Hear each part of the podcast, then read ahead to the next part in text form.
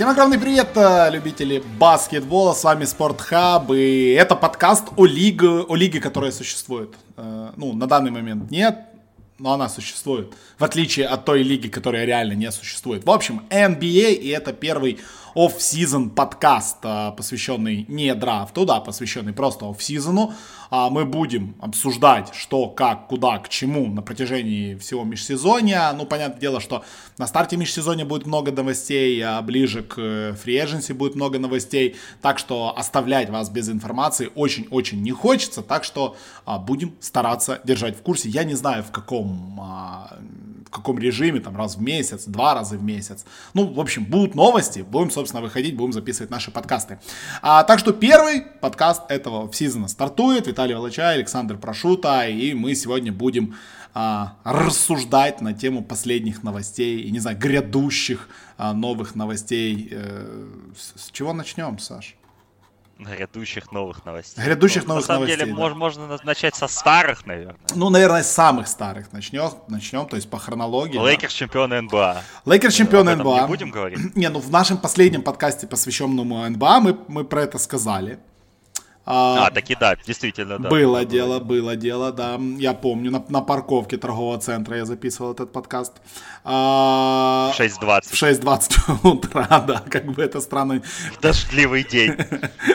Уборщики, которые ходили, мне вот интересно, там вот просто уборщицы, уборщики ходили вот э, по торговому центру, они просто смотрели, сидит какой-то чел с микрофоном, у меня микрофон еще светится красным, а в темной машине и просто разговаривает в микрофон в 6.20 утра, думаю, просто точно какой-то дебил. А, или, или террорист, или еще кто-то, не знаю, кто это может быть. А, ну, все, те времена прошли, сезон закончился. Полицию не вызвали, Не-не-не, не вызвали, все нормально. Записали. Мы еще и, я еще и послушал радиорепортаж матча Сиэтл-Миннесота в лиге, которая не существует. А, хорошее было утро. А дальше пошли новости. Да, сезон закончился, Лейкерс чемпионы, Леброн э, в Лас-Вегасе снимает сторис, как он сидит за столом, играет в Блэк Джек и курит сигару. Все счастливы, люди ходят на разнообразные подкасты. Очень классный подкаст с Джаредом Дадли был. А, рекомендую послушать. Э, ну, Дадли, как всегда, да, паренек, который много чего интересного расскажет и рассказывает дальше, рассказывает, что были Лейкерс, игроки Лейкерс действительно очень сильно расстроены, когда вылетели Клиперс. Очень сильно они ждали этой встречи, но вот не получилось немножечко. Да и много там чего интересного он рассказывал. Но глобальных новостей там со стана Лейкерс у нас, понятное дело, сейчас нет. Идут обсуждения, но это все обсуждения. А вот глобальные новости а, после окончания сезона начали лететь просто отовсюду. И мы с вами еще в наших тех подкастах, которые были во время сезона, обсуждали да, увольнения, но не все. А, так вот, сразу после того, как сезон закончился, 15 октября э, у нас начали прилетать очень серьезные новости. И первым таким серьезным уходом, слэш, увольнением, не знаю что, как это правильно назвать, э, ушел по собственному желанию, уходит с э, должности генерального менеджера Хьюстон Рокетс Дэрил Моури и покидает свое рабочее место, на котором он работал последних 13 сезонов. И за этих 13 сезонов, э, как бы мы ни подшучивали иногда над, э, над, над Rockets, над тем, что вот не получается у них, еще что-то, э, за этих 13 сезонов Моури действительно из Хьюстона сделал франчайз, про который, про который про который говорят, про который невозможно не говорить, потому что э, 61% winrate, второй winrate за эти 13 сезонов только уступает Сан-Антонио, э, выше, чем у того же Голден Стейта, команда, которая постоянно в роли contender а, команда, про которую разговаривают, команда, которая, ну, была как минимум интересной, но команда, которая, которая так ничего и не достигла. Сань, Давай вот немножечко подведем какой-то итог работы Моури и поймем, из-за чего его уволили. Из-за из-за трейда э, Расла Уэсбрука, из-за Китая, из-за отсутствия результатов или из-за чего? Я думаю, что его уволили из-за смены владельца франчайза, что, в принципе, ну, абсолютно стандартная история, да, в NBA, а, потому что ну, ты сейчас не назовешь, наверное, так быстро пример, да, команды, которая поменяла владельца и там за считанные там год-два не поменяла генерального менеджера или не поменяла главного тренера. В принципе, все, все это обычно с, совпадает по, по времени, и действительно Моури, каким бы элитным действительно он не был генеральным менеджером, он просто не был человеком этого владельца. И я думаю, что он где-то это понимал подспудно. И опять же, трейд Вестбрука и даже не скорее трейд Вестбрука, а продление Эрика Гордона на 4 года были такими move ами, которые типа, ну, знаете, типа, будете разгребать потом после меня и узнаете, что такое реальный менеджмент и что такое реальная работа. Потому что действительно, когда э, обмен Вестбрука, это в принципе в вакууме он неплох, был и как идея, да и как-то он сработал более-менее, да, там Хьюстон не прорвался, но, но это было интересно, по крайней мере. Но за Вестбрука отдали два пика первого раунда.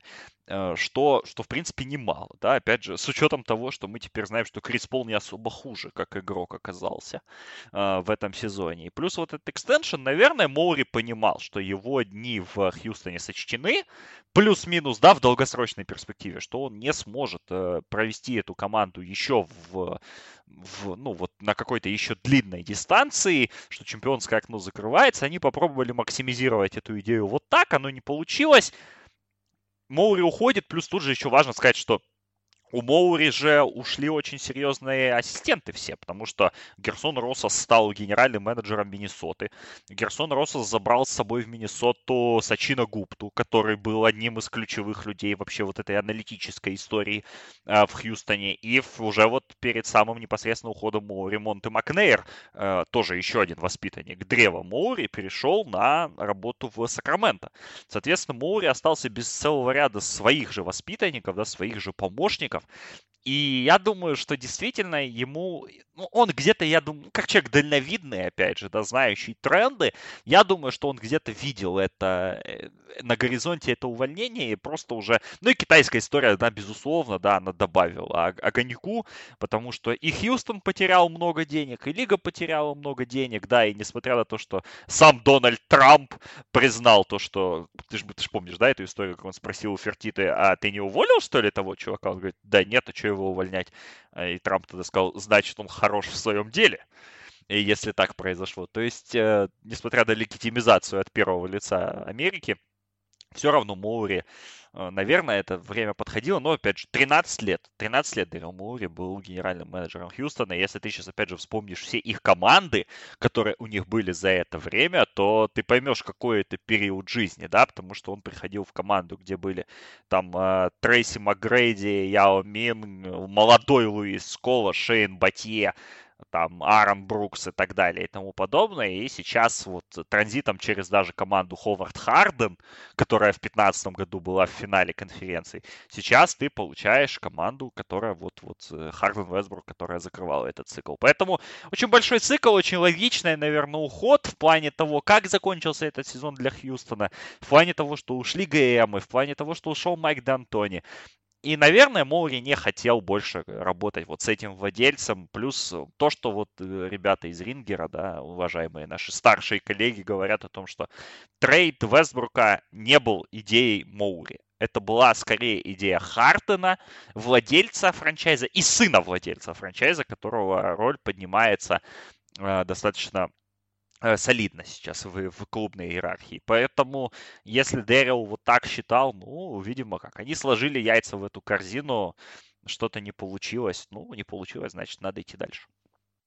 Да, действительно, много разговоров а, было по поводу вот этого триумвирата Де Энтони, Моури и Харден, да, и в итоге у нас, собственно, остается только Джеймс Харден из этой а, компании, да, Хардену, и теперь э, разбираться с этой командой мы понимаем, что, да, окно чемпионское, не знаю, Джеймса Хардена, ну, вряд ли э, очень большое, вряд ли он имеет впереди 5-6 лет своей карьеры для того, чтобы постараться э, дождаться второго, не знаю, второго пересобрания Хьюстон Рокетс вокруг него. Мы все прекрасно понимаем, какой там капспейс, мы все прекрасно понимаем, что традиционных больших мы там не увидим, а, и как это все будет работать, учитывая, да, что у того же Фертиты, у владельца очень большие финансовые проблемы, ни для кого это не секрет, а, бизнес, которым он занимается, не может не страдать во время пандемии, да и вообще, объективно говоря, он не является тем а, владельцем, да, тем человеком, а, продажа клуба которому, продажа франчайза которому вот была такой безусловной, да, потому что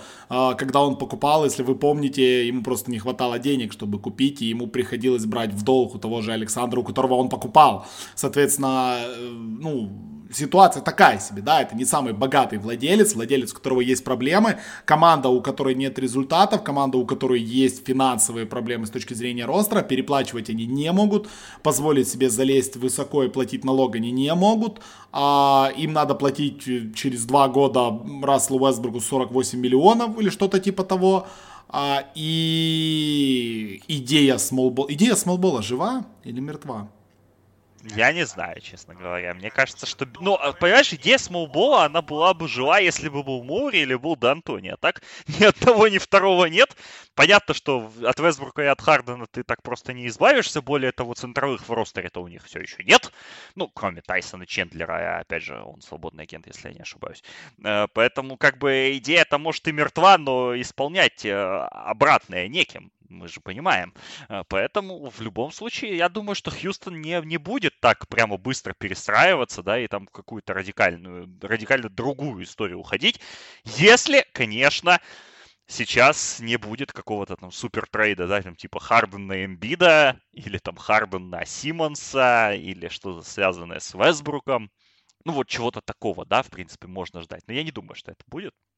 Поэтому э, Хьюстон, наверное, останется плюс-минус тем же, будут пытаться максимизировать окно.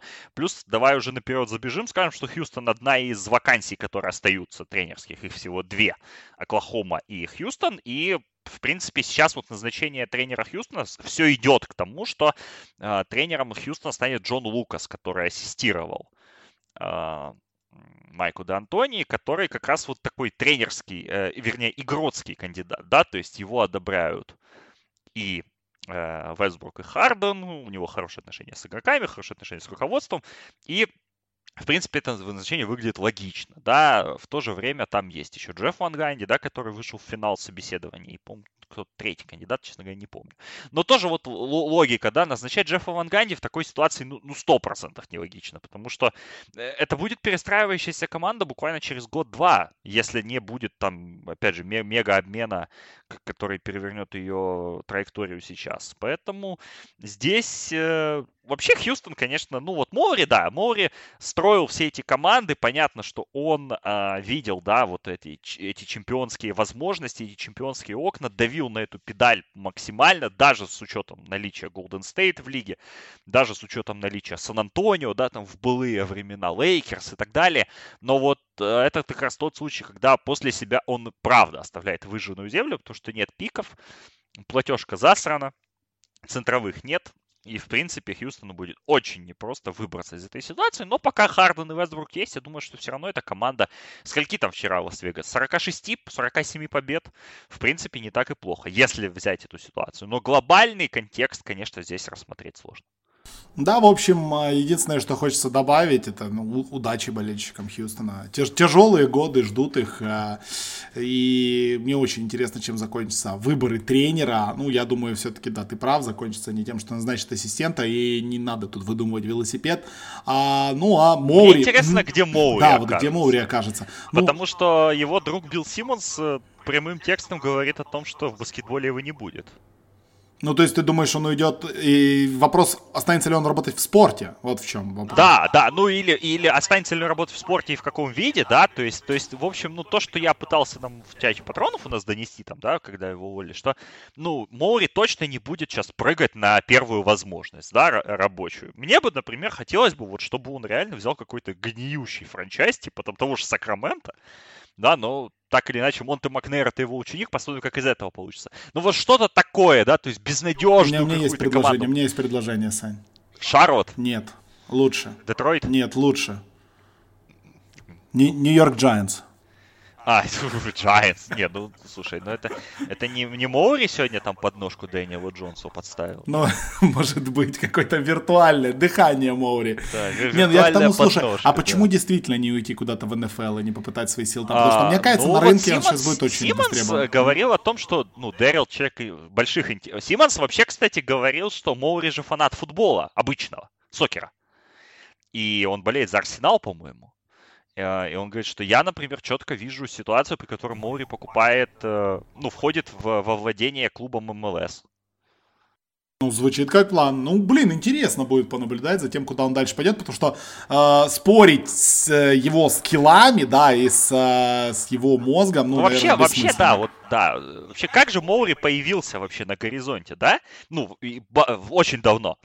Это человек, который помогал нынешним владельцам Бостона купить, провести сделку по покупке Бостона, причем он выступал с бизнес-стороны.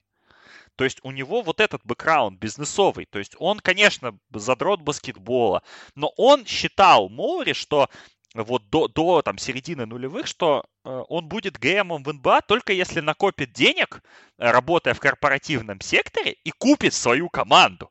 Он не верил, что есть другой путь в, в, в, на этой, в этой лестнице, да?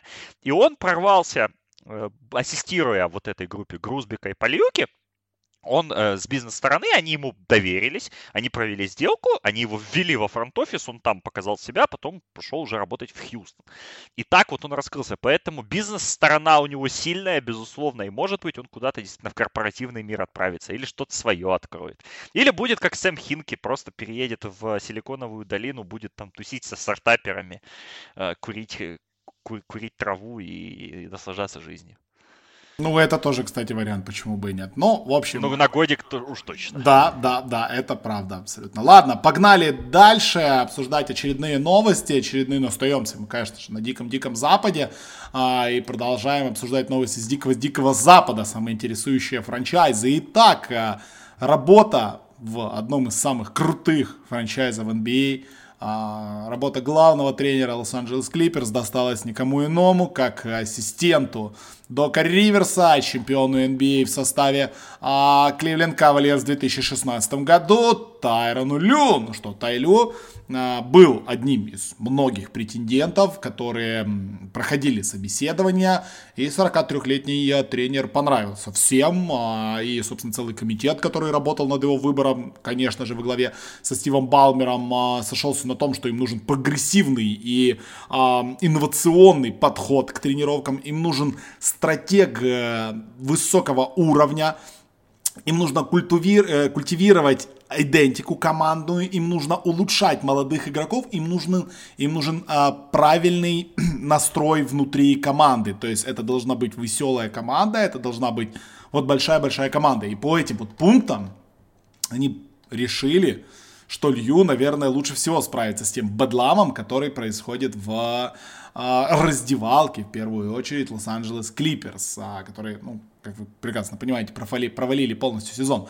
Ну, про Тая Лью, я думаю, все все знают. Рассказывать и напоминать, кто это такой, нет смысла. Это человек, которого в НБА привел Док Риверс, да, когда Док Риверс еще работал в Бостоне. А, собственно, пришел Тай Лю э, одним из ассистентов к Доку в 2010, по-моему, или 2011 году. А после этого он с Риверсом переехал в Клиперс и ушел уже из Клиперс в а, свою пятилетнюю а, прогулочку по Кливленду, где, собственно, стал чемпионом 2000 2016 году и был уволен из Кливленда после того, как э, команда стартовала 0-6 сразу же после а, второго ухода Леброна Джеймса из Кавальерс. Оказался опять-таки в Клиперс, где полтора сезона просидел а, в роли помощника за спиной Дока Риверса. Ну и вот он становится главным тренером Лос-Анджелес Клиперс. Пятилетний контракт. И больше всего я вот все время, когда это читал, я ищу одну цитату, которая которая меня больше всего порадовала. Вот, нашел. А, после нескольких, э, там вот целый абзац я зачитаю, но последняя цитата самая интересная. После нескольких дней встреч за ужинами и интервью в а, Team Practice Facility, Клиперс решили, что Лью больше всего подходит на роль тренера, которого они ищут. Лью и другие кандидаты, в принципе, подошли под многие параметры, которые нужны были Клиперс, но Клиперс были более а, впечатлены именно Лью. И теперь самое главное, Клиперс считают его элитным тактическим тренером. Это правда? Окей, окей. Не, ну подожди, правда это или нет, главное, что они так считают. Ну, они так считают, да, да, да, это многое значит. Ну и все. Ну и все, понимаешь, если они...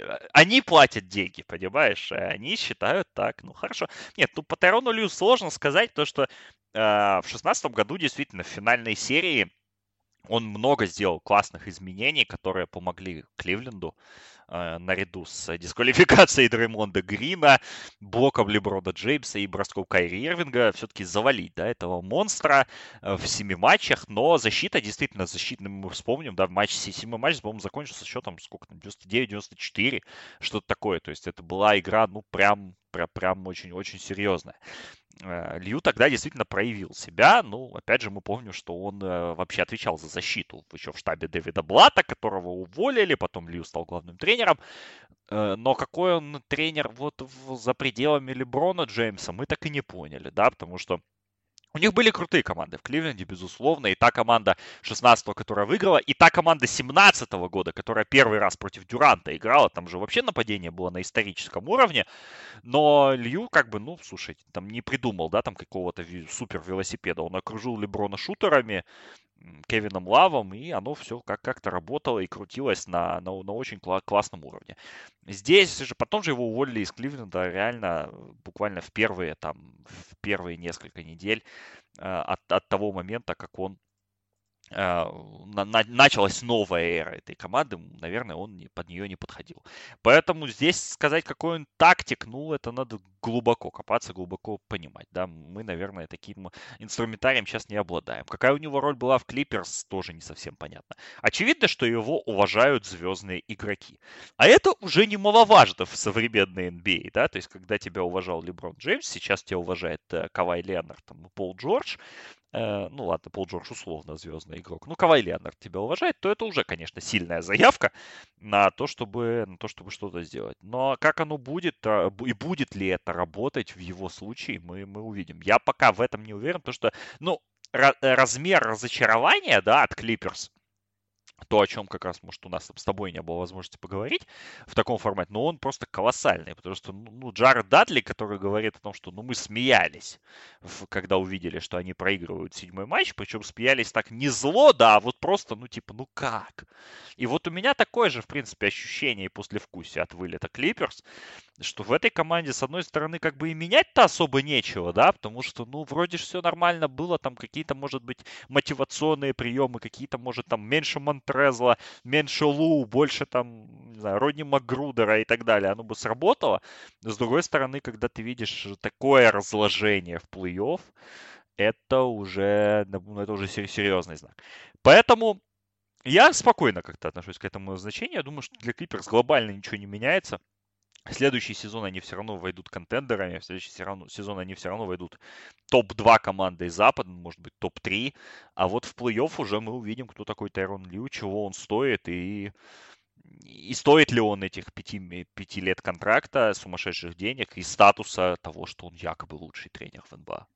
Да, стоит добавить также, что Тайрон Лю ну, действительно может и однозначно является более инновационным, более все-таки современным тренером, чем Док Риверс, как ни крути. Э, он играл и очень часто любил играть смолбол составами еще в свою эру в Кливленде, да, когда там Леброн играл на четверке, поэтому вполне возможно мы будем видеть довольно чаще это и в новом сезоне от Клиперс, да, с Каваем, либо с Пол Джорджем, опять-таки, а, играющим на четверке, поэтому не удивляемся, будет интересно за этим понаблюдать. Ну стоит в любом случае сказать также про э, то, кого он себе в помощники берет, потому что очень два интересных ассистента у него, очень два интересных помощника, это Ларри Дрю и Чонси Биллопс, Чонси Биллопс, у которого он дома фактически провел первых два месяца этой пандемии, а, и, собственно, все это время они посвятили тому, что а, все свои знания, которые есть у Тайрона Лью, он передавал Чонси Биллопсу для того, чтобы вот эта связка могла работать, это два больших друга, а, и будут работать, э, собственно, теперь они вместе. Ну, а Ларри Дрю был э, уже в одной э, команде тренерской вместе с Тайроном Лью, поэтому, в принципе, э, состав тренерский вокруг себя собрал он очень даже неплохой. Так что, ну, интересно будет понаблюдать, но что, ну, мы все понимаем, что вот тот а, бедлам клиперсовский, ну, он не может быть неинтересным, и э, как вот эту команду все-таки заставить работать, казалось бы, идеальный механизм, который должен идеально работать, но развалился, э, как будто это черт пойми что, э, будет интересно наблюдать. Удачи Тайрону Лью. Все. Наверное, на этом и закончим, да? И пойдем к следующей теме. Следующая тема очень простая. Э, новый тренер Индианы Пейсерс. Я когда увидел новость, я сначала не понял, о чем вообще речь. И про ту ли Индиану вообще речь, потому что пришел мне notification, по-моему, с ESPN или с Атлетика, я не помню, о том, что э, Бьорк Грин назначен тренером Индианы, и меня первая мысль, так, стоп, о какой вообще Индиане речь? Может, это про баскетбольную Индиану, ту, которая студенческая, или кто такой Бьоргрин, где, как, что, что за люди, почему, почему так быстро? Ну, то есть, вообще, вот откуда, вот откуда, откуда, вот оттуда я не ждал. Я не помню, чтобы я где-либо читал, что Нейт Бьоргрин а, а, является претендентом на абсолютно любую должность. Поэтому для меня это был совсем как гром с ясного неба. Я понятия не имел, кто такой Нейт Бьоргрин. Ну, то есть мы постоянно говорили, да, про Норса, про чемпионство и так далее, и так далее, и так далее. Но вот мы ни разу в наших подкастах, мы нигде не обсуждали, кто с ним еще работает. Он там получал и в этом... Серхио Скариола, ну, подожди. Ну, Серхи... ну да, да, да. Иногда... Ну, Бьоргрина, мы не... вот я уверен, что фамилия Бьоргрина Нет, ни разу не звучала. не звучала у нас в подкастах, 100%. Но вот откуда, как и почему, и почему это, почему это хорошее решение? Потому что мне кажется, что это хорошее решение. Я не знаю пока, сложно сказать, что хорошее или нет. Наверное, да, потому что говорят о том, что Нейт Бьоргрен это такой э, практически брат-близнец Ника Норса. Ну, не внешне, конечно, потому что Нейт Бьоргрен, кто не знает, это большой лысый мужчина. Ник Норс вряд ли настолько быстро полысел и сбрил свою бороду. Но говорят, что вот э, идеологически, да, так, тактически в плане баскетбола очень похожие люди, очень близкие, которые сошлись на работе в фарм-клубе Торонто, Торонто 905, той самой команде, которая, собственно, выигрывала у нас Г-лигу э, не так давно, да, с Паскалем Сиакамом, с Делоном Райтом, с Оджеем Ананоби э, в составе, и потом, собственно, этот костяк людей, ну, уже там без Райта, ну, немножко, немножко другой костяк, но выигрывал уже и э, чемпионат NBA. Бьоргана называют да, реально правой рукой Норса, причем человеком, который как раз за многие вещи отвечал тактически, и которая ну, Норсу приписывают, да, вот, вот этот, э, ну, особенно тему зонной защиты. То есть говорят, что главным идеологом построения зонной защиты в Торонто был как раз Бьорган, а не Ник Норс. И поэтому вот хвалят его в, этом смысле. Вообще назначение интересное, потому что, ну, давай вспомним, кого связывали имена с, и, какие имена связывали с Индианой. Э, говорили про Майка Д'Антони. Ну, Майк Д'Антони в Индиане, ну, блин, у Индианы нет столько денег, объективно. Ну, это же понятно, что такой тренер э, в, к нам не поедет, как говорится. Говорили про Чонси Биллапса, говорили про Криса Финча. Кстати, вот это еще интересный, интересный такой поворот, то, что Крис Финч это бывший шеф Норса в национальной сборной Великобритании, где они работали, он был его ассистентом, они даже в Украину, кажется, приезжали, вот, вот в, в, в такой связке, и Крис Финч был в Пеликанс э, первым ассистентом много лет, и в Хьюстоне, кстати, тоже работал. Вот, и Криса Финча сватали тоже в Индиану, но, видишь, э, немножко с другой стороны древа Норса они зашли, и э, забавно, что сейчас Финч как раз может в Торонто переехать э, под Норса, которому теперь нужен новый ассистент. Поэтому такое назначение вот со стороны Индианы, оно кажется достаточно логичным, потому что они берут тренера, которого они знают, против которого они много раз играли, и они пытаются вот, вот в эту сторону посмотреть, да? То есть это, наверное, единственное назначение из всех э, вакансий. Ну, вот у нас еще в Оклахоме, да, мы посмотрим, кого там в итоге выберут. Я думаю, что что-то подобное можно ожидать. Но это э, первое единственное назначение вот в это лето, когда вот ты реально не знаешь, что это за человек, но ты начинаешь читать битрайтеров, ты начинаешь копаться в, в тех людях, которые, ну, погружены в лигу гораздо лучше и глубже, чем НБА, и ты понимаешь, что это назначение действительно вполне логично. То есть, да, это не назначение э, сверху по списку, да, то есть не, не просто, да, вот, а, я знаю этого тренера, а, давайте. Я такие назначения всегда приветствую, в любом баскетболе, в украинском, европейском, в НБА. Это всегда интересно, это всегда какая-то новая глава. Получится ли э, или нет, это уже другой вопрос вопрос. Но в то же время давай смотреть правде в глаза. Ну, у Индианы прям такие чемпионские амбиции. Прям так выпирает из них вот это вот пафос и, и прочее, что как бы планка-то такая космическая, что ну как он с ней справится? Ну, в первом раунде-то в первом раунде один матч выиграть, это прям серьезная задача. Я не знаю, как он справится с ней. Не, ну слушай, если, а, если а, выиграет а хоть составом, один матч, который, А с тем составом, который у них есть, не выйти в плей-офф, наверное, будет сложнее, чем выйти. Ну, с тем составом, который ты между соперников, или с тем составом, Нет, который имеет сейчас? Нет, у Дианы тоже хороший состав, хороший. хорошая команда. хороший. Не, непонятно, если конечно, Аладипа что с Аладипа, еще да. там восстановится, да, то есть если Аладипа будет, ну если, может, его обменяют вообще, мы же не знаем, да, а, но у них есть как минимум Сабонис, Тернер, Ти Джей Уоррен э, и братья Холидей. Этого уже, в принципе, вполне достаточно, чтобы на что-то претендовать на Востоке. Ну да, работа на самом деле вот такая не пыльная. Мне вот нравится, вот э, действительно, вот ты смотришь на этого тренера, да, нашли не, не суперзвезду, нашли человека, который впервые будет тренировать на таком уровне, но имеющего уже какие-то чемпионские традиции и понимающего, как работает баскетбол, работающего в связке с Норсом и работающего очень хорошо. Берут его в франчайз, который, ну, не является Бостоном и Филадельфией, да, франчайз, который на Востоке не обсуждают все, кому не лень, франчайз, на который, в принципе, ну, глобально всем посрать. Ну, играют все там где-то и играют, и все нормально. Небольшой рынок, хотя Индиана это огромный для баскетбола рынок, но небольшой рынок с точки зрения, да, денег, с точки зрения телевидения. И э, состояние команды такое, да, когда у нас контрактный год стартует у Аладипа, когда непонятная ситуация была с Сабонисом, хочет он уходить, не хочет, непонятная с травмами. Ну, в общем, э, его не уволят на первый год, как бы команда не играла, на второй, третий. То есть это вот то назначение, которое, скорее всего, оставит этого тренера, ну, как минимум, там, на 3-4 года спокойной работы и даст возможность что-то показать и что-то собрать, пересобрать, продолжить. Ну, в общем, хороший рабочий момент, добавить нечего отличное подписание. Не знаю, нам надо тут надо было сегмент тут от Леши Борисовского ставить, а, от большого поклонника. Он сказал, что он Индианы, за Индиану болеть уже не будет. Почему не будет? Что, что Ну, произошло? не знаю, что ну, вот ему нравился Нейт Макмиллан и то, что он там делал, а без Макмиллана он не уверен, вернее, не уверен в том, что он будет за, за ним болеть. Какие-то херовые фанаты пошли нынче. Что, что это за беспредел вообще? Ну уж куда-то, да, куда ж до бостонских. Не, ну смотри, один перестал болеть за Лейкерс, потому что пришел Леброн, второй А, ну перестал да. болеть за Пейсерс, потому что ушел Макмиллан. Что еще происходит? Это мне что, если а, уйдет Ажилея, перестать за Бостон болеть, что ли, в таком случае? Не-не-не, вы что, так, так нельзя, нет, ничего. А он может уйти, он Ты-то вообще, то ты, ты вообще позорище. Только человек начинает играть, ты сразу все, не модно, я на него не обращаю внимания. Короче, какие-то все, одни хейтеры. Так вот, я, я ты, ты видишь, до, до чего уже дошел? Я из вагона 16-летних мальчиков уже выпрыгиваю. Я даже в него не сажусь, вернее. Ты про этого француза, как, как Да, его там да, фамилию, Страш, страшный человек на самом деле, когда ты посмотришь. Виктор Винбаньяма. А где, а где он сейчас числится? Числится где? Он играет за Нантер. Ну, его между... Ну, он играет между молодежной командой Нантера и пятью минутами за основную. А, вот. Но это топ-3 пик драфта 22 вообще без вопросов. Ну, антромо- антромометрия там просто фантастического уровня, это просто Ну, жесть это Руди. Гобер с броском.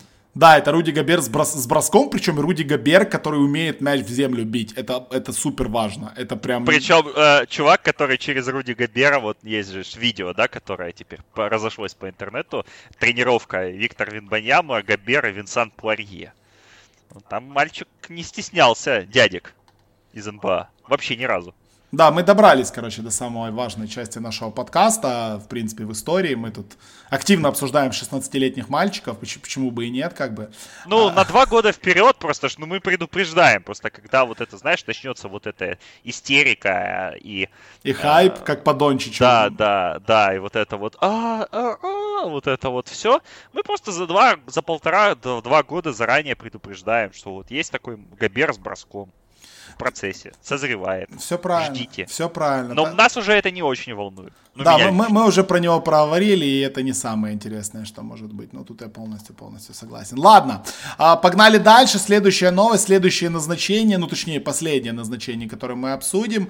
А, самое громкое, самое свежее, ну позавчерашнее. А, переговорив с девятью кандидатами, долго-долго думал, все-таки Дэвид Гриффин принимает решение и а, тренировать Зайна Уильямсона, первый его контракт в NBA, будет легендарнейший тренер Стэн Ван Ганди. С чем я, собственно, поздравляю Зайна, с чем я поздравляю Нью-Орлеан. Это, это великолепное решение. Нью-Орлеан будет в финале НБА на протяжении следующих двух лет. Это вообще без вариантов, как бы со Стэном-то Ван Ганди. Я вообще не понимаю, что им может помешать. Это, это сарказм был. А, лучше варианты Ну, были? Лучше варианты были, чем Ганди или не было? Ну, я бы, конечно, я бы хотел туда Дентони, да, вот опять же, ну, мы, мы как мы обсуждали это в Мейлбэге, кажется, да, что вот Дентони в Филадельфии и Дентони в Пеликанс, как человек-визионер, да, как показать, что можно сделать с Симмонсом и Эмбидом, да, другого, радикально. И то же самое, что можно сделать с Зайном. Когда вот такой человек, да, приходит в эту историю, это должно быть хотя бы интересно. Может быть, Кенни Аткинсон, да, но для Кенни Аткинсона э, вот с его этой неоднозначной репутацией, да, человека достаточно жесткого, может быть уже и чересчур звездная команда Новый Орлеан. А вот Ван Ганди, он где-то рядом, где-то рядом, плюс пишут, что очень активную роль в его назначении сыграл Джей Джей Реддик, э, для которого Ван Ганди, собственно, является первым тренером в НБА который у него играл в Орландо. И, ну, Редик все, я как э, постоянный слушатель его подкаста, знаю, что ну, он прям души в нем не чаял, всегда очень его хвалил. И говорят, что Джей Джей там с Дэвидом Гриффином как бы активно, активно э, общался на эту тему и где- где-то допродавил это назначение. Поэтому, э, как отметил Джон Холлинджер сегодня в своем подкасте, что больше всех от назначения Ван Ганди-то потеряем мы, телезрители американские и мировые, потому что Ван Ганди реально очень круто вот за последние полтора года показал себя как телеаналитик, да, вот его брат, конечно, ну, прям звезда американского телевидения, но и Стэн тоже, в принципе, достаточно достаточно неплохо подтянулся э, в, этом деле. И я действительно с большим интересом э, слушал его в эфире, а еще с большим интересом у него подкаст с Заком Лоу перед э, рестартом, Бабла где-то там за неделю, ну просто потрясающий. Как раз, кстати, про Пеликанс тогда он говорил очень интересные вещи. Я вот сейчас вспомнил, что он, когда они пытались объяснить прогресс Пеликан в защите, который случился там, да, там в последние два месяца перед локдауном, он говорил, так они же атаковать лучше стали. Чем лучше атакуешь, тем лучше защищаешься. Поэтому это ж значит что? Стэн Ван Ганди будет ультраатакующую команду из Пеликан слепить? Вот это уже интрига.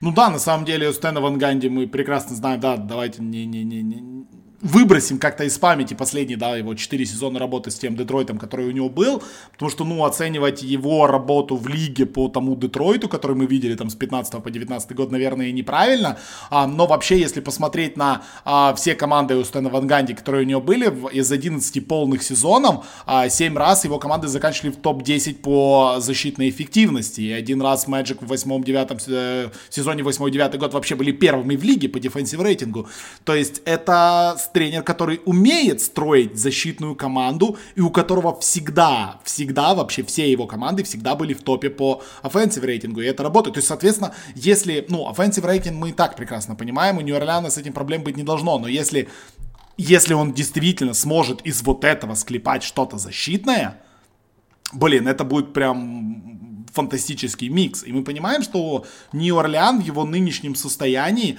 э, это, наверное, команда, от которой в следующем году, ну что должны требовать? Ну, минимум полуфинал конференции да, потому что у вас есть most improved игрок Ингрэм, у вас есть Лонзо, который должен играть в защите, который должен играть в атаке, у вас есть оставшийся шутер Жижи Редик, у вас есть Зайен, который теперь должен играть, ну, минимум там 65-75 игр в регулярке и давать в плей-офф свой второй год уже Но это уровне... ты как-то очень оптимистичная перспектива Зайна по здоровью. Ну ладно, ладно, окей, давай 50 игр в регулярке, но играть весь плей-офф хотя бы, да?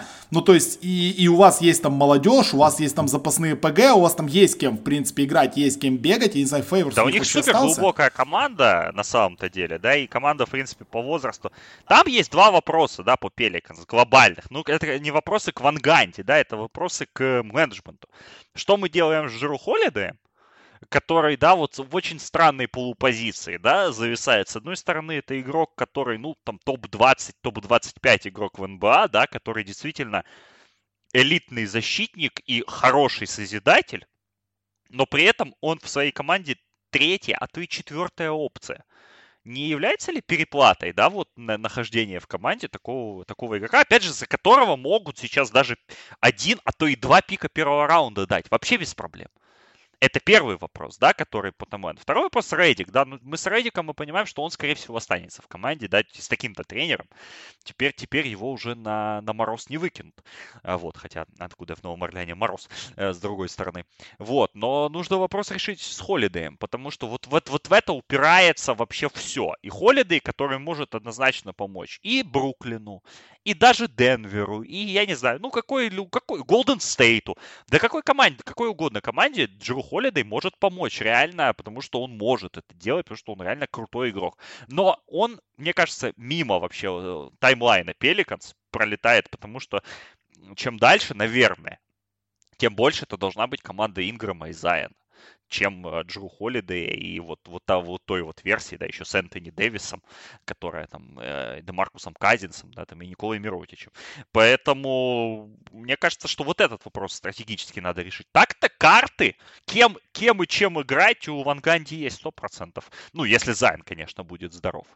Поэтому тут, это очень интересная вообще ситуация, но как бы, знаешь, вот оценивая ее, важно не забыть последнюю работу в Ангаде, да, который работал в Детройте, и мы просто всегда знали, что это команда восьмого места. Быть командой восьмого места на Западе не такая же вроде плохая идея, правда?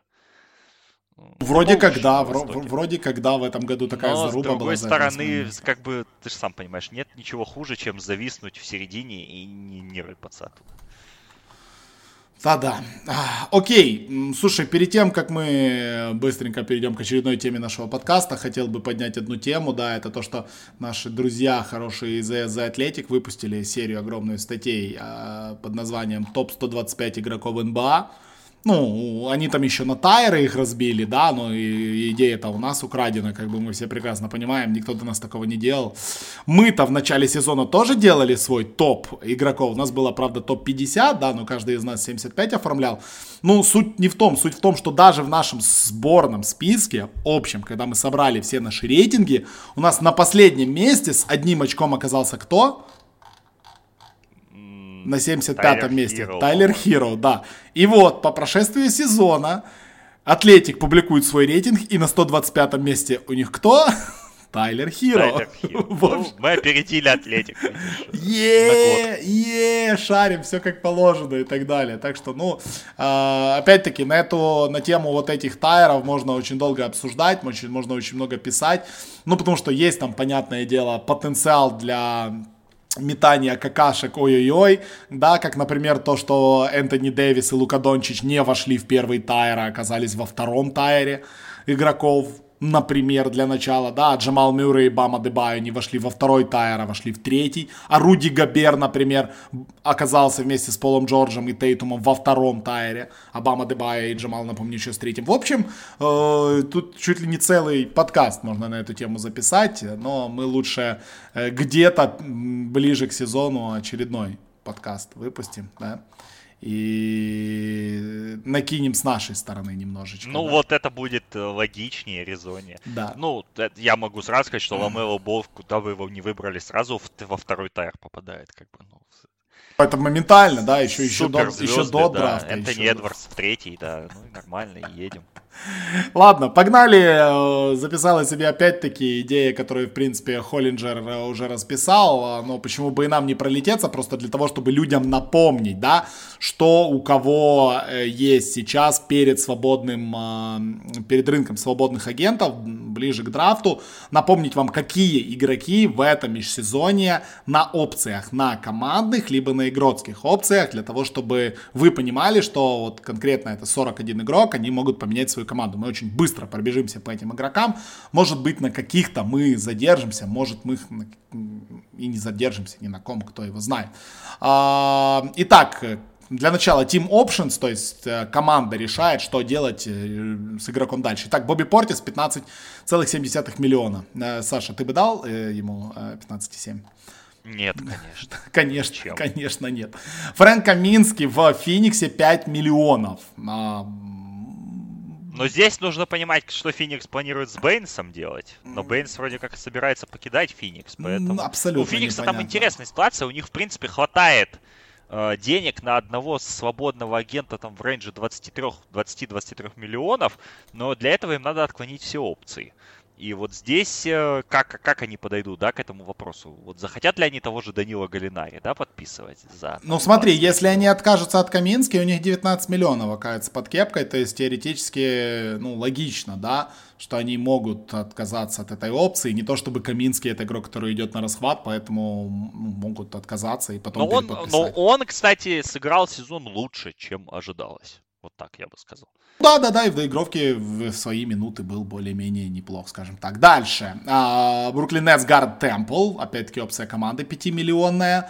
А, по Гаррету Темплу, ну, наверное, тоже нет. Не нужен он сейчас этому. Но он, э, Гаррет Темпл важный человек. Он все-таки вице-президент профсоюза игроков. Э, это может быть политический шаг. Ну, может быть, ну 5 миллионов многовато сейчас для Темпла, мне кажется. Ну да ладно.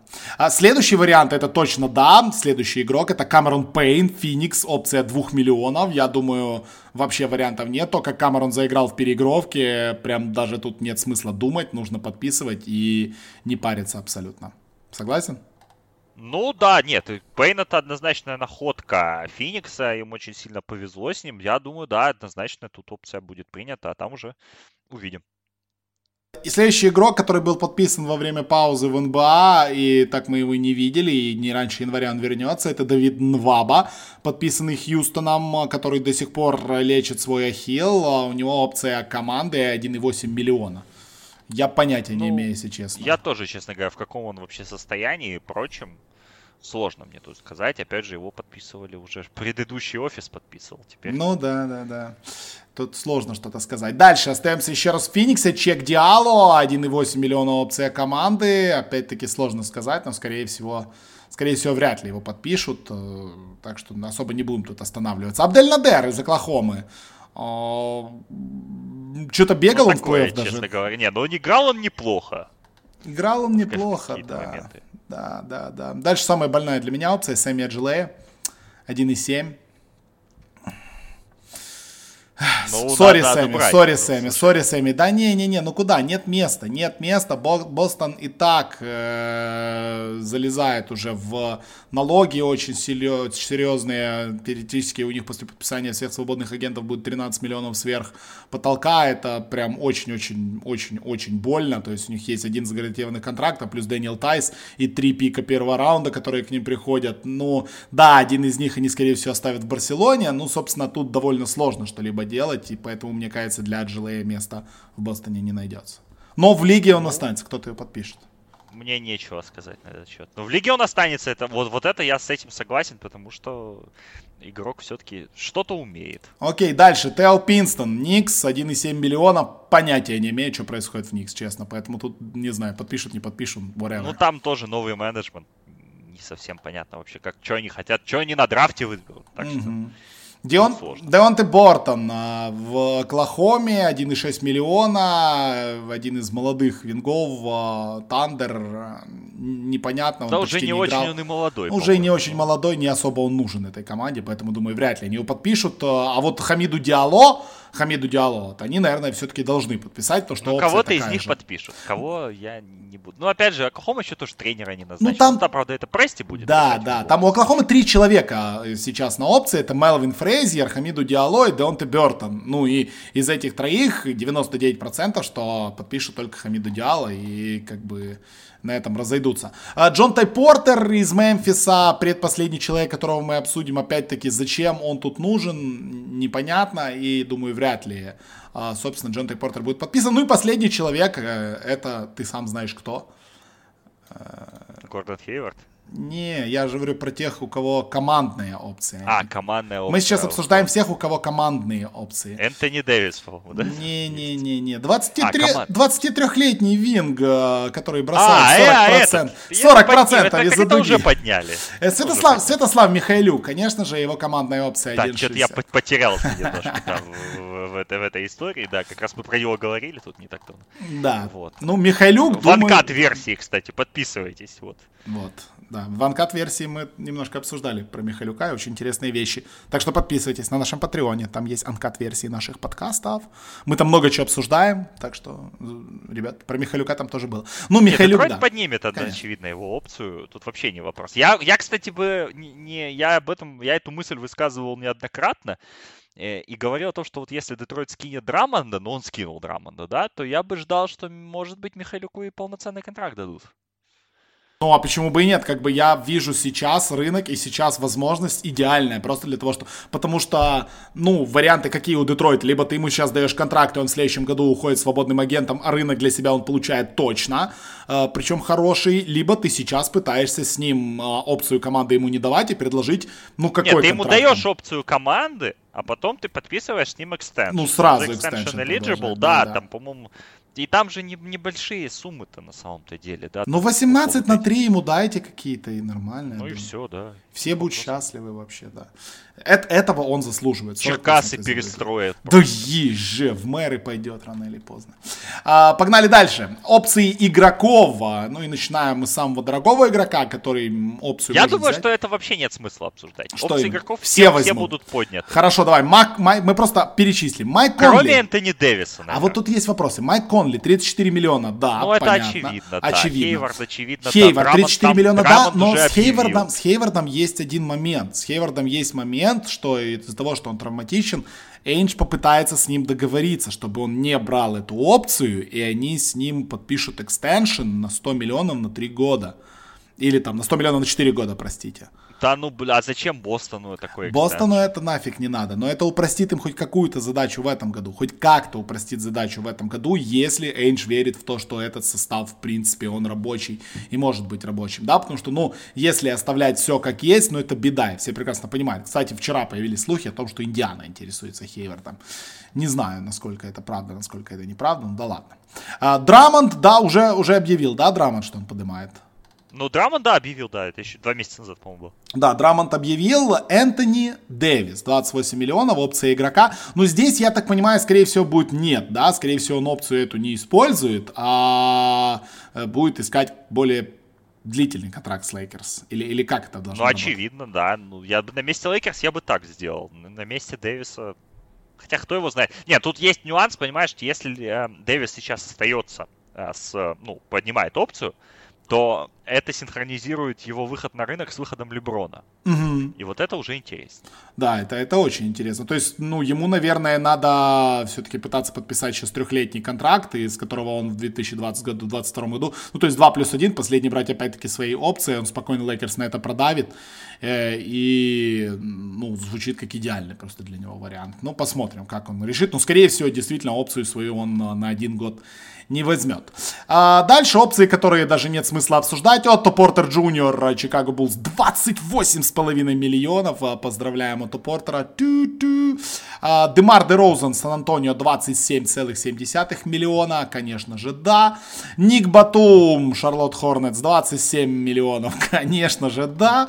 Думать нечего. Тим Хардвей Джуниор, Даллас Маверикс, 18,9. Ну, я думаю, тоже маловероятно, что здесь что-то поменяется и и он ее подымет. Эван Фурнье, Орландо, 17 миллионов опций у Фурнье. Блин, Фурнье настолько ужасен был в доигровке. Ну вот здесь вот по Фурнье там есть, да, нюансы. То есть он, в принципе, может отказаться от своей опции. Ну, по крайней мере, такую вероятность говорили. Но готовы ли ему Орландо платить? Или кто-то, может быть, другой готов ему платить? Вот это тут, тут есть вопросы, потому что да, он был ужасен в доигровке. Дальше Джеймс Джонсон, Миннесота, бляха, муха, я, я вообще забыл, что он в Миннесоте, если честно. И у него и опция на 16 миллионов в следующем году. Ну, это вот те контракты, которые Райли им тогда раздал, с барского плеча, так сказать. А, и до сих пор работает, и до сих да, пор. Да, ну вот, вот то вот лето, помнишь, у них было, когда они дали Алинеку контракт, Вейтерсу угу. и, и Джонсону, да. Ну да, и до сих пор Джонсон радуется этим контрактом. Алиник, тоже контракт у него заканчивается, 12 миллионов 200 тысяч долларов у него по последнему году. А, ну и Алиник, понятное дело, подымет эту опцию, и я не думаю, что Майами особо будет против, потому что, ну, почему бы нет. Алиник свое дает, и мы видели. Алиника как много-то обсуждали, а? Слишком ну, да. много, я бы сказал. Тони Снелл, Детройт, 12 миллионов. Тони Снелл. Ну, для Детройта ничего не случится, если Тони Снелл поднимет опцию. Ну, а он, скажем. конечно же, поднимет, он должен поднять. Так что... Детройта там есть глобальный вопрос с, тем, что делать с Гриффином. Менять его, не менять. Uh-huh, uh-huh. Искать, не искать. Хотя это очень тяжело меняемый контракт, да, там 30 сколько? 7 миллионов. Но, ну, слушай. Тони Снелл, я думаю, получится. Да, ну и дальше очень важный игрок, это Джереми Грант. А, который выдал просто феноменальный постсезон, да, который втаскивал Денвер в некоторых матчах э, просто в соло и втаскивал очень хорошо, и выдавал и против Лейкерс, и да против кого он только не выдавал матчи. Джереми Грант большой-большой молодец, у него его опция 9,3 миллиона долларов а на следующий год, и вот тут надо думать. Да, у Денвера есть пока бабки под, э, под потолком, и а, перспективы есть. И перспективы есть очень неплохие. И вот тут вопрос в том, что делать. А, Джереми Гранту оптаутнуться и искать деньги сейчас на рынке, да, когда, ну, рынок пустой, по факту. А, в следующем году мы понимаем, какой будет рынок, ему будет намного-намного тяжелее, и мы понимаем, что, наверное, сейчас это, вот, это самый пик, это самый пик стоимости Джереми Гранта. Но вот куда, как, опт-аут и подписываться с тем же Денвером, непонятно. Поэтому, ну, опт-аут и подписание МЛС Денвером это самый, самый правильный, наверное, мув, который может случиться, самый вероятный. Но вот случится он или нет, тут мне очень сложно сказать. Но за этим я буду очень пристально наблюдать, потому что это один из самых-самых интересных игроков в этом году на рынке. Я согласен с тобой абсолютно, потому как, да, у Гранта очень неплохой плей-офф, и мы видели его в финале конференции. Опять же, я думаю, что он оптаутнется. Я думаю, что, что эти деньги он найдет сейчас э, в том... Э, я думаю, те же деньги он найдет в эквиваленте двух-трехлетнего контракта с, абсолютно без проблем. Может быть, даже, опять же, от того же Денвера. А, есть там такие команды, как Атланта, например, да, которым он точно не помешает по, по, по своей структуре. Но опять же, где он хочет играть, тут, тут еще важный вопрос, да, готов ли он брать только деньги или хочет действительно бороться за что-то. Это, э, это важный аспект, потому что мы-то помним, что примерно у пяти команд, 5-6 команд есть лиги, у которых есть капспейс в этом году, солидный. То есть, да, там 9-10 миллионов найти, это вполне реальная история. Но найти больше тут уже тяжелее, без обменов, без каких-то сбросов, этого не будет. Я думаю, что Грант э, а, оптаутница, а вот там уже дальше, да, дальше вопрос того, сколько он стоит. Но я думаю, что миллионов 12 в год он стоит. 36 на 3, я думаю, вполне реальный контракт. Но как он оценивает, опять же, себя, может, он оценивает себя на 20 миллионов. Мы же не в курсе. Поэтому, поэтому увидим. Но я думаю, что он, э, что он выйдет из контракта и, и будет искать себе ну, новый или ну, новый контракт. Ну, боль, больше денег, больше денег просто за Новый или клуб, да. Но после такого сезона как бы можно, да. Плюс, опять же, это очень редкая позиция, да. Редко, редких скиллов человек, да, который закрывает тебе и 4, и 5, и 3, и может защититься и против Леброна, и против центра, и против заднего. Ну и универсал, длиннорукий, и все дела. Даже, даже бросать научился более-менее. Поэтому здесь я думаю, что он однозначно выходит на рынок и будет ну вот где-то, ну понятно, что не будет претендовать на те же деньги, там, что и Фред Ван Влит, но для меня вот это, наверное, два таких э, наиболее интригующих персонажа в плане того, что им, вот им наверняка должны заплатить, наверняка. Но кто это будет, мы увидим. Окей, следующий игрок, человек, который набрал 50 очей в последних трех матчах этого сезона, да, Кентавиус Калдуэлл Поп, 8,4 миллиона опций у него у Лейкерс. А, а вот, наверное, третий такой. Три таких игрока. Да, да, три таких игрока. Ну, KCP все понятно, да, с KCP что делать, и он прекрасно, я думаю, договорится с Лейкерс. Я думаю, ну, то opt out нится здесь, теоретически они могут с Лейкерс договориться даже на какой-то продолжительный контракт. А в любом случае Лейкерс будет иметь права Берда на него, то есть, соответственно, очень-очень неплохо они могут разобраться в этой ситуации для того, чтобы влезть под, под кепку и не платить большие налоги. Соответственно, ну, думаю, думаю, тут разберутся. Но могу поставить все, что угодно на то, что KCP в следующем году стартует сезон в составе Лос-Анджелес Лейкерс. Тут вопросов Интересная будет. ставка, на самом деле. Я думаю, ну, это логично, да, с точки зрения его. А как это будет? Мы же опять, опять же, да, говоря про KCP, мы понимаем, что это клиент Рич Пола, мы, мы вспоминаем, да, историю про Детройт, мы вспоминаем историю про его блестящую игру в финальной серии, которую, которой многие от него не ожидали. И опять же, как он теперь себя оценивает. Вообще, кстати, тут важный нюанс. KCP у нас из Джорджии.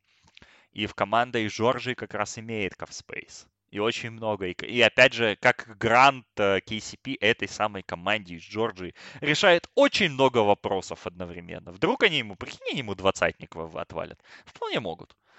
Ну, тогда а я перстень, бы даже не а думал. перстень у него уже есть. Ну да, в принципе, перстень есть, что думать, спокойненько идешь себе и зарабатываешь. Идешь, зарабатываешь 80 на 4 условно, да, и, и играешь в родном городе. Ну, тут каждый вопрос приоритетов, как бы, да, для каждого из них должен стоять. Но я, например, вот четко вижу эту дорогу, что, что, что он может так сделать. Но в то же время есть фактор Леброна, да, и фактор э, Клатч. Они над ним нависнут. И, опять же, чемпионское окно Лейкерс-то, ну, оно не закрывается, я думаю. Еще как минимум годик оно не закрывается. Годик поэтому, еще точно, да. Тут даже поэтому в интересах Леброна Леброна и всей этой организации максимально откатить эту команду и постараться еще один сезон в том же режиме отработать. Так, ну и погнали дальше, заканчивать понемножечку. Джабари Паркер, 6,5 миллионов Сакрамента. Ну, тут, я думаю, мы все, все прекрасно понимаем. Больше денег он нигде не заработает. Поэтому 6,5 миллионов еще Джабари положит себе в карман. Родни Худ 6 миллионов и Trail Blazers. Родни Худа, я уже и забыл, как он выглядит. Родни Худ же пропускал. Он порвал ахилл на второй или на третьей неделе прошлого сезона. Ну, поэтому... я говорю, я забыл уже, как он выглядит, ну и понятное дело, что не брать нет никакого смысла, поэтому, Ну конечно, да, он, ну, он как раз сейчас вот должен восстановиться, да, к, к началу следующего сезона, но опять же, в каких он будет кондициях, это большой вопрос. Поэтому, конечно, он остается в Портленде, но он был важным игроком для Портленда, да, вот до того, до тех изменений, которые у них были после дедлайна. Но до травмы он был важным игроком, и, и да и в прошлом сезоне он был важным игроком. Поэтому я, да и за такие деньги, опять же. Чего? Это не, не 26 миллионов, и даже не 16. НС Контер, Celtics 5 миллионов ровно, 5 миллионов 5 тысяч долларов, простите. А, ну, по Контеру тоже сложная была ситуация, много обсуждали и продолжают обсуждать, да или нет. А, но я не сомневаюсь, что Контер получит больше денег на рынке, поэтому я думаю, что он просто-напросто оставит себе этих 5 миллионов и уже будет выходить на рынок в следующем году. А, ну, либо Бостон его постарается куда-то затрейдить, но куда, ну, прям очень-очень сложно мне сказать, куда они его затрейдят. А, Робин Лопес, 5 а, миллионов также у Робина Лопеса, 33 года э, молодому человеку. Э, он ни разу не вышел на площадку в плей-офф, и у него есть возможность взять 5 миллионов следующем году. Не вижу Норм проблемы. идея. Норм идея. Прекрасный план, просто фантастический. Надежный, мать твою, как швейцарский нож. А, Эйвери Брэдли, 5 миллионов. Тоже мы забыли, как этот парень выглядит. А, он стал чемпионом НБА, с чем мы его поздравляем. А есть у него возможность 5 миллионов еще взять. Нужен он Лейкерс или нет, это другой вопрос, потому что мы видим, что без него... Я думаю, что нужен в любом случае. Ну, конечно, за 5 миллионов где-то сезон там бегать, играть, пусть бегает, регулярку играет и нормально будет. Поэтому не сомневаюсь в том, что он тут деньги, конечно. Но он возьмет. может выйти из контракта. Может выйти, может выйти. И теоретически даже деньги, может быть, найдет. Но опять-таки тут проблема в том, какой он сейчас в форме, где он, что он, ну, человека с марта месяца до марта год никто не видел, да, и давать ему деньги. Это правда. Такое, такое, стрёмненько. Джамайкл Грин из Клиперс, понятное дело, что свой 5-миллионный контракт, 5-миллионную опцию он подымет. А, хотя, на самом деле, Джамайкл в этом плей-офф показывал довольно неплохие матчи, довольно неплохие минуты он проводил на площадке. Но проблема в том, что как бы уже за тридцатник ему, и может быть тут э, не надеется он, что деньги хорошие найдет. Ну и Джавейл Маги, 4-2. Что скажешь по Джавейлу? Трехкратный чемпион NBA. Трехкратный чемпион NBA, да. Ну, что тут сказать? Нет, ну я думаю, что он поднимет опцию. И по центровым вообще, как бы, да, вот тот, тот те проджекшены, которые, а, которые есть, а, они, ну, прям говорят, что это будет самый ужасный рынок для центровых там в истории, да, и всем не завидуют, да, центровым, которые выходят на рынок, ну, если ты, конечно, не Энтони Дэвис. Поэтому я думаю, что центровые поднимут все опции, ну, или почти все. Да, да, и да. И Джавейл будет в, это, в, в их числе. Ну, не знаю, Джавейл, действительно, если он не подымет, ну, вы сами понимаете, что идти что-то там искать на рынке, ну, кто ему даст 5 миллионов, непонятно, да, больше, чем 4,2 у него сейчас по опции, так что, не знаю, я бы тоже на его месте оставался. Стэнли Джонсон, Рэпторс 3,8. А, Стэнли Джонсон, опять-таки, фактически не играл в этом сезоне, так что вариантов каких-то других у него нет. Понятное дело, надо брать. А, ну и дальше очень интересный игрок в списке, это Рэджон Рондо. Его опция 2,6 миллиона.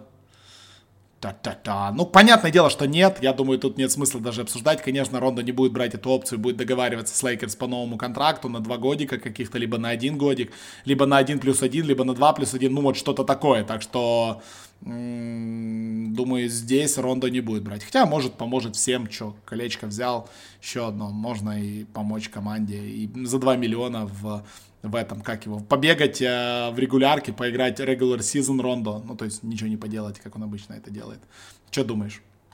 Я думаю, что Рондо останет, сохранят в Лейкерс, потому что Леброн про него очень высокого мнения, и команде он очень сильно помог. Вопрос только цены, да, потому что мы понимаем, что Лейкерс очень ограниченная финансовая ситуация, э, с учетом Кентавиуса, и опять же с учетом Рондо, и с учетом Джавейла. Но я думаю, что как-то они найдут этот сценарий. Я думаю, что Рондо не захочет на этом этапе карьеры уже сильно менять э, что-то. Денег он, в принципе, заработал, да, за карьеру.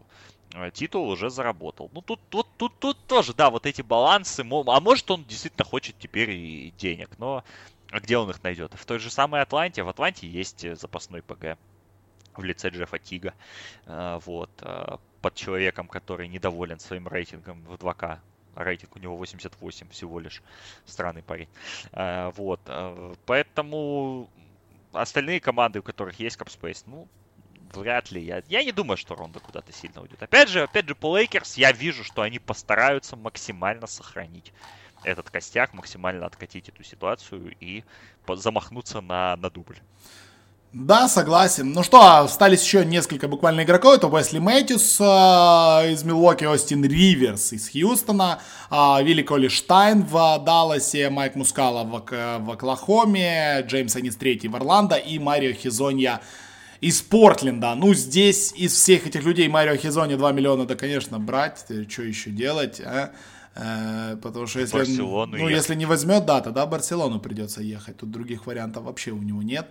А, по всем остальным Мускала, да, вот Вилли Кулиштайн интересно, и Остин Риверс интересно, потому что 2,4 миллиона Остина Риверса, ну, наверное, может и побольше он бы нашел бы себе на рынке. Какие-то 1 плюс 1 на 8 миллионов, что-то такое кто-то бы ему дал. Но тут вопрос уже к самому Остину Риверсу. Хочет он куда-то ехать или не хочет. Также, собственно, такая же ситуация с Уэсли Мэтьюсом, да, он может э, оптаунуться со своего 2,6 контракта, в любом случае он столько же получит, кто бы его не подписал, да, потому что э, ветеранский у него десятилетний э, контракт минимальный 2,6 миллиона, то есть меньше он не получит никак, поэтому можно оптаутиться и договариваться либо с Милуоки, либо с кем-то еще другим. Ну, в общем, вот такой вот интересный у нас рынок, есть зачем последить, будем следить однозначно. Ну, какие-то прям супер крутые решения из того, что мы уже отметили, да, ну, наверное, Джереми Грант, э, Кентавиус и кто еще я забыл, про кого мы еще говорили, еще про кого-то мы говорили. Тот, ну, Энтони Дэвис, Ну, понятно. это два самых ключевых, наверное. Да, да, да. Энтони Дэвис это, это Энтони Ну, Дэвис. Хейвард еще, да. да вот Хейвард, если, Хейвард. если бы ему предложит кто-то контракт, то, то это будет... Я хочу на это посмотреть, на эту команду. А если это будет Бостон, то я тем более хочу на это посмотреть. Согласен. Ладно, закончили мы по игрокам. Будем держать руку на пульсе и постоянно обсуждать, что к чему и как происходит. Э, ну, будем заканчивать и наш подкаст. Интересные какие-то слухи обсудим или, или, или, или не будем обсуждать? А есть слухи? Да я не знаю, я чуть не помню. Ну, разные супер крейзи разговоры и так далее о том, что кто-то кем-то интересуется. Ну, не, ну, не, ну вот это мне понравилось, там новость на днях, что Бостон мониторит ситуацию по Драмонду, вот это меня убило. Да, да, да, да, да, меня тоже немножечко прибило. И ты такой, чего? Ну какое по Драмонду? Ну что вы вообще делаете-то? А? Ну вот как раз, может, они Драмонда на Хейварда обменяют, там как раз контракты примерно ложатся друг Ты хочешь, чтобы я прям в экстазе бегал и кричал по квартире, да, когда это произойдет? Ну так это же твой любимый, один из твоих любимых игроков. Да, это один из моих любимых. Я буду в диком восторге, если что-то такое произойдет. Просто фан... Я не знаю, кому я буду больше радоваться, за, за Драмонда или за Бостон, но я буду просто диким образом радоваться.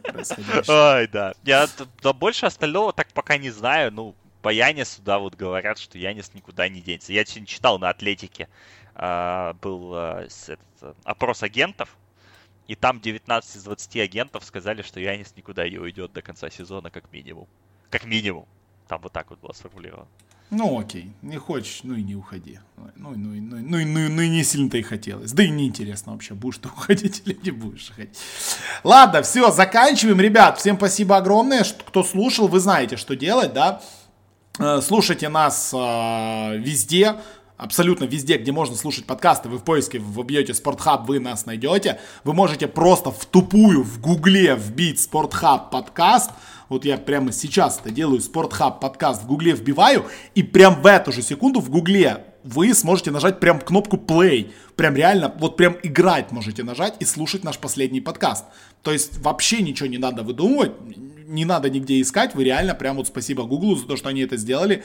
Прям в ленте поиска можно сейчас включить и начать слушать наш подкаст. Так что слушайте нас ВКонтакте, слушайте нас на Apple подкастах, в любой софтине, которая эти самые подкасты позволяет вам проигрывать. А, ну и, конечно же, на Патреоне, потому что на Патреоне вы услышите абсолютно полную версию этого подкаста, вы услышите шире эту версию, чуть-чуть раньше, чем остальные. А, и мы вот добавили тестим пока на этой неделе нашу интеграцию с Дискордом. Она уже работает, соответственно, вам нужно зайти в свой аккаунт на Патреоне, и там привязать его к Дискорду, и, соответственно, как только вы зайдете в Дискорд, вас сразу же закинет э, в, наш, э, в наш новый сервер, вам придет инвайт, вы зайдете в этот сервер, вы сразу же получите отметочку, э, согласно, собственно, вашему тиру подписчиков в Патреоне, это все делается автоматом, вы получите доступ к многим интересным вещам в будущем. Ну, в частности, первая самая интересная вещь, это то, что некоторые наши патроны прямо сейчас даже вот смогут слушать наши подкасты в прямом эфире, запись этого подкаста. Я вижу сейчас даже несколько человек нас слушает в прямом эфире. Один из них, это, кстати, Дима Липский.